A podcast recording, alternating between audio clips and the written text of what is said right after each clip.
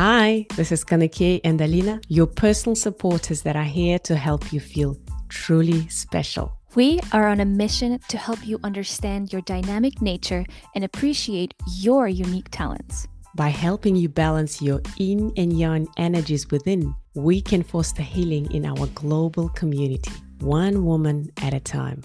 If you want to explore the opportunity to work with us individually, please shoot us an email at herlifecompass at gmail.com. That is H E R L I F E C O M P A S S at gmail.com.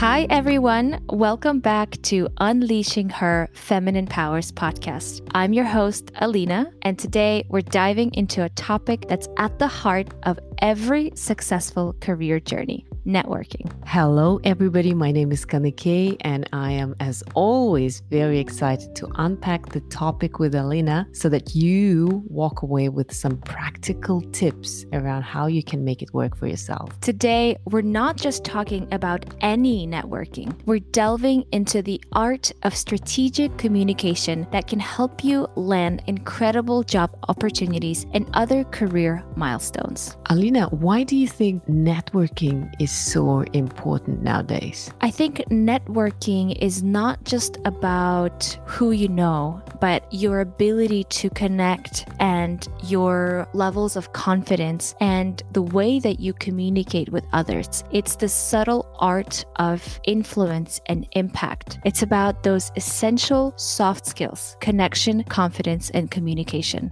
If you can think of yourself how do you utilize those soft skills to boost your networking? I think I use those essential soft skills to deepen my ability to connect with other people and be able to build authentic, long lasting connections. Because networking is not just about a shallow way of meeting new people, it's about authentically and genuinely presenting yourself, communicating your your truth, who you are, expressing your interests, your passions, but also being able to see other people, notice those intricate details and nuances about their personality, finding common ground, and also strategically making those relationships that can benefit you and the other party. I love the word of strategic in this. And if I can share an example or the lesson that I learned through my mentor back in Singapore. I went for an event where I was one of the speakers, and I was so excited because I love speaking, as you know, in public. When I was catching up with my mentor, I was telling him, Oh, I said this and I said that, and the presentation went so well. He asked me the question, How many of them are from the companies that are your clients, the company that I was working at that time? And I said, I have no clue. And he said, That's the problem, Kanykei, because if you're strategic about networking, before you go for the event, you need need to look at the participants who are joining that event, figure which one of them are your current clients so that you can connect with them and you can establish those relationships, talking about the common grounds that you're referring to. And you can retain them. So when the renewal comes in, they know, oh, I spoke to so and so. And it's much easier through building those relationships, translating it into business outcomes. And the same way, he's like, okay, are there any participants who potentially could be your clients for the company that you're working for? So be prepared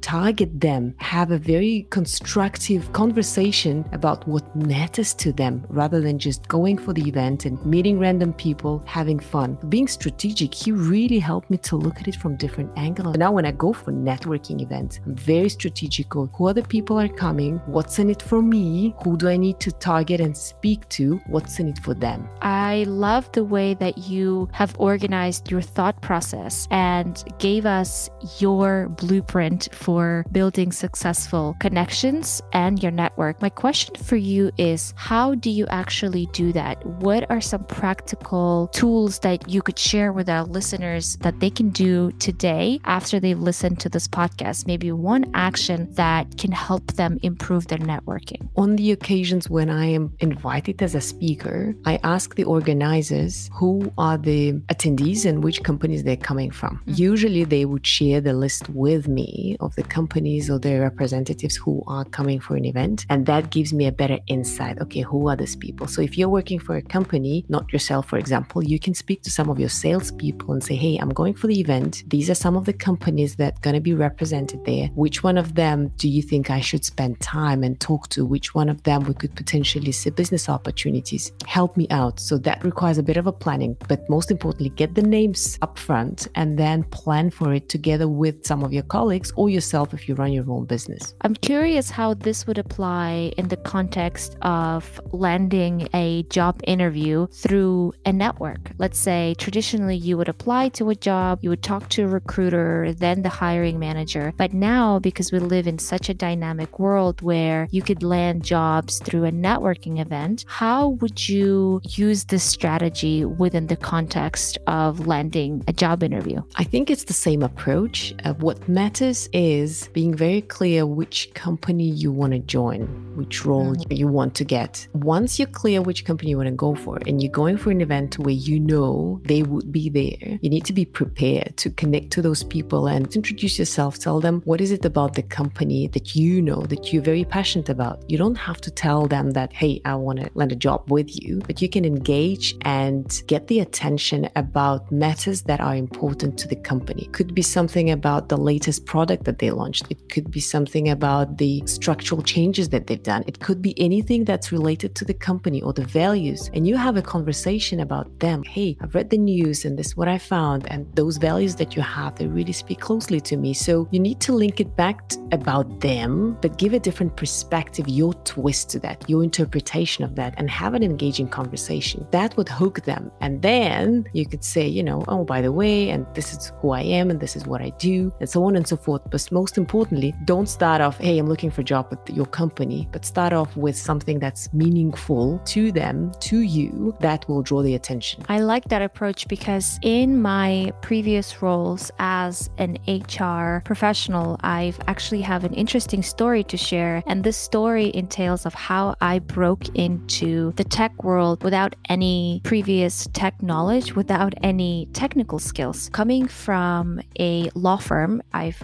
mentioned this in my previous podcasts, I was an HR of one, but I always knew that I wanted to be in tech just because the values and my mission and vision align in how I view people and purpose and people operations in general, that it's not just a set of resources that are human, it's so much more strategic than that. I remember that my strategy of breaking into tech was to utilize and leverage my communication skills and go to networking events. In New York City, you can go to so many different networking events tomorrow. If you're looking for a networking event, you can look up Eventbrite or Meetup. There's so many different ways that you can uh, utilize the internet and find a group of people that are interested in the same topics. This is where the power of connection to yourself matters so much. As we've mentioned in the previous episode, Iman shared that before you pick a career or a job, it's so important that you take the time to journal to understand what you want and what you're interested in, because that will help you connect with people authentically because you're talking passionately about the things that ignite you. If you go to a networking event, you will be surrounded naturally with people that have similar interests. So, in my case, I found a, a network for HR and recruiters in Manhattan. During one of the networking events, I met somebody that was working at a tech company, at a startup, and they so happened to be hiring for a position. I strategically positioned myself in a place and the event where the odds of me landing or meeting somebody in similar position were so much higher than me going to a networking event that was for just working professionals. So it's so important that you niche it down and strategically position yourself, expose yourself, and put yourself out there and let these people know that you are interested because there's a lot of people that want to help you out. They're looking for new, bright talent. The irony is,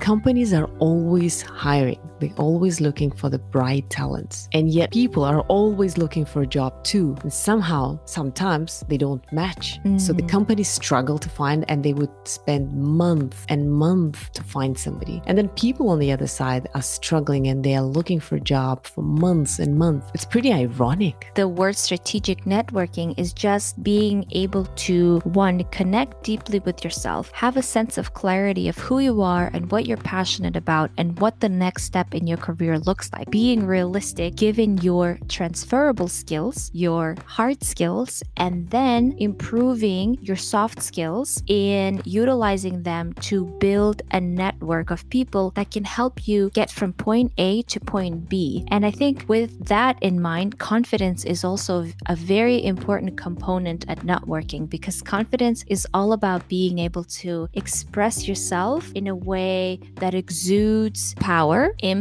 and your ability to make an influence. The question is how can you prepare so that you feel confident during networking events and win people over? That's a very good point. And I'm trying to think of a real life example that I could share that has helped me be more confident. And I think the key is in preparation. Like you mentioned, for example, I can think of the time that when I was interviewing for a role at the startup in Manhattan with no tech background, I exuded the energy of confidence, but that's because I was so confident in my own knowledge of my past experiences and I was prepared enough where I knew exactly who I was talking to. I looked them all up on LinkedIn. I remembered one or two key points about their background bio. Three, I would find a point of connection with them genuinely and authentically, whether it would be a similar interest, a similar background in bachelor's, or maybe a similar vision or value for the company. Confidence is a trait, it's a personality trait, but I think confidence is a practice. That practice comes with preparation. The more you prepare, the more you treat everything professionally and seriously, your confidence then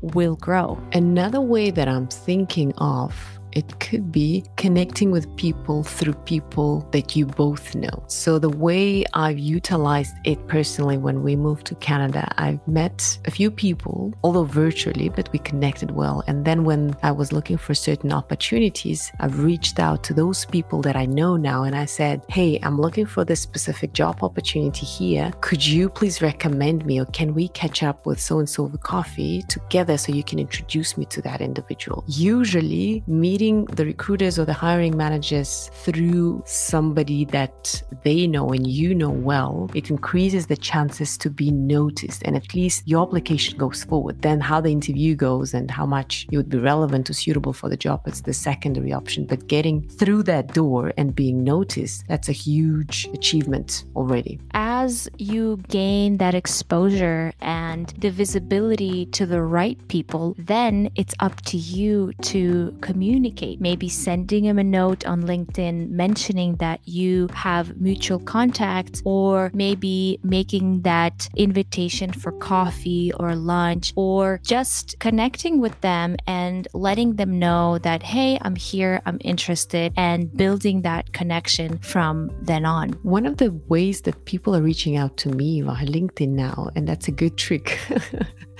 they send me a message and they say, Hey, Kanykei, I've been listening to your podcast with Alina and it really inspired me to do so and so. That specific podcast made me realize so and so. So they really touch base on something that mattered to me. And then they nicely flow into a conversation for an opportunity to get mentored by me or for an opportunity to have a coffee with me to talk about so and so. By that time, I feel like, okay, you know, they're interested in what I'm doing. Let's catch up. Why not? That way, it's not just about what they can gain from you, it's also about a genuine interest in who you are as a person and a common interest in that particular topic. It's kind of doing the homework where you have an automatic interest in chatting with this person. They're speaking to what matters. And as we come to the end of this episode, we have a super exciting announcement to make. The announcement is about a program that we are working with Kanykei on soft skills. For more information on this and to stay tuned on any announcements, follow our Instagram page, Her Life Compass, where we share so many insightful knowledge about soft skills from the lens of our HR experience, leadership development, and our podcast references. That's all for today. My name is Kanykei. And my name is Alina. Stay tuned.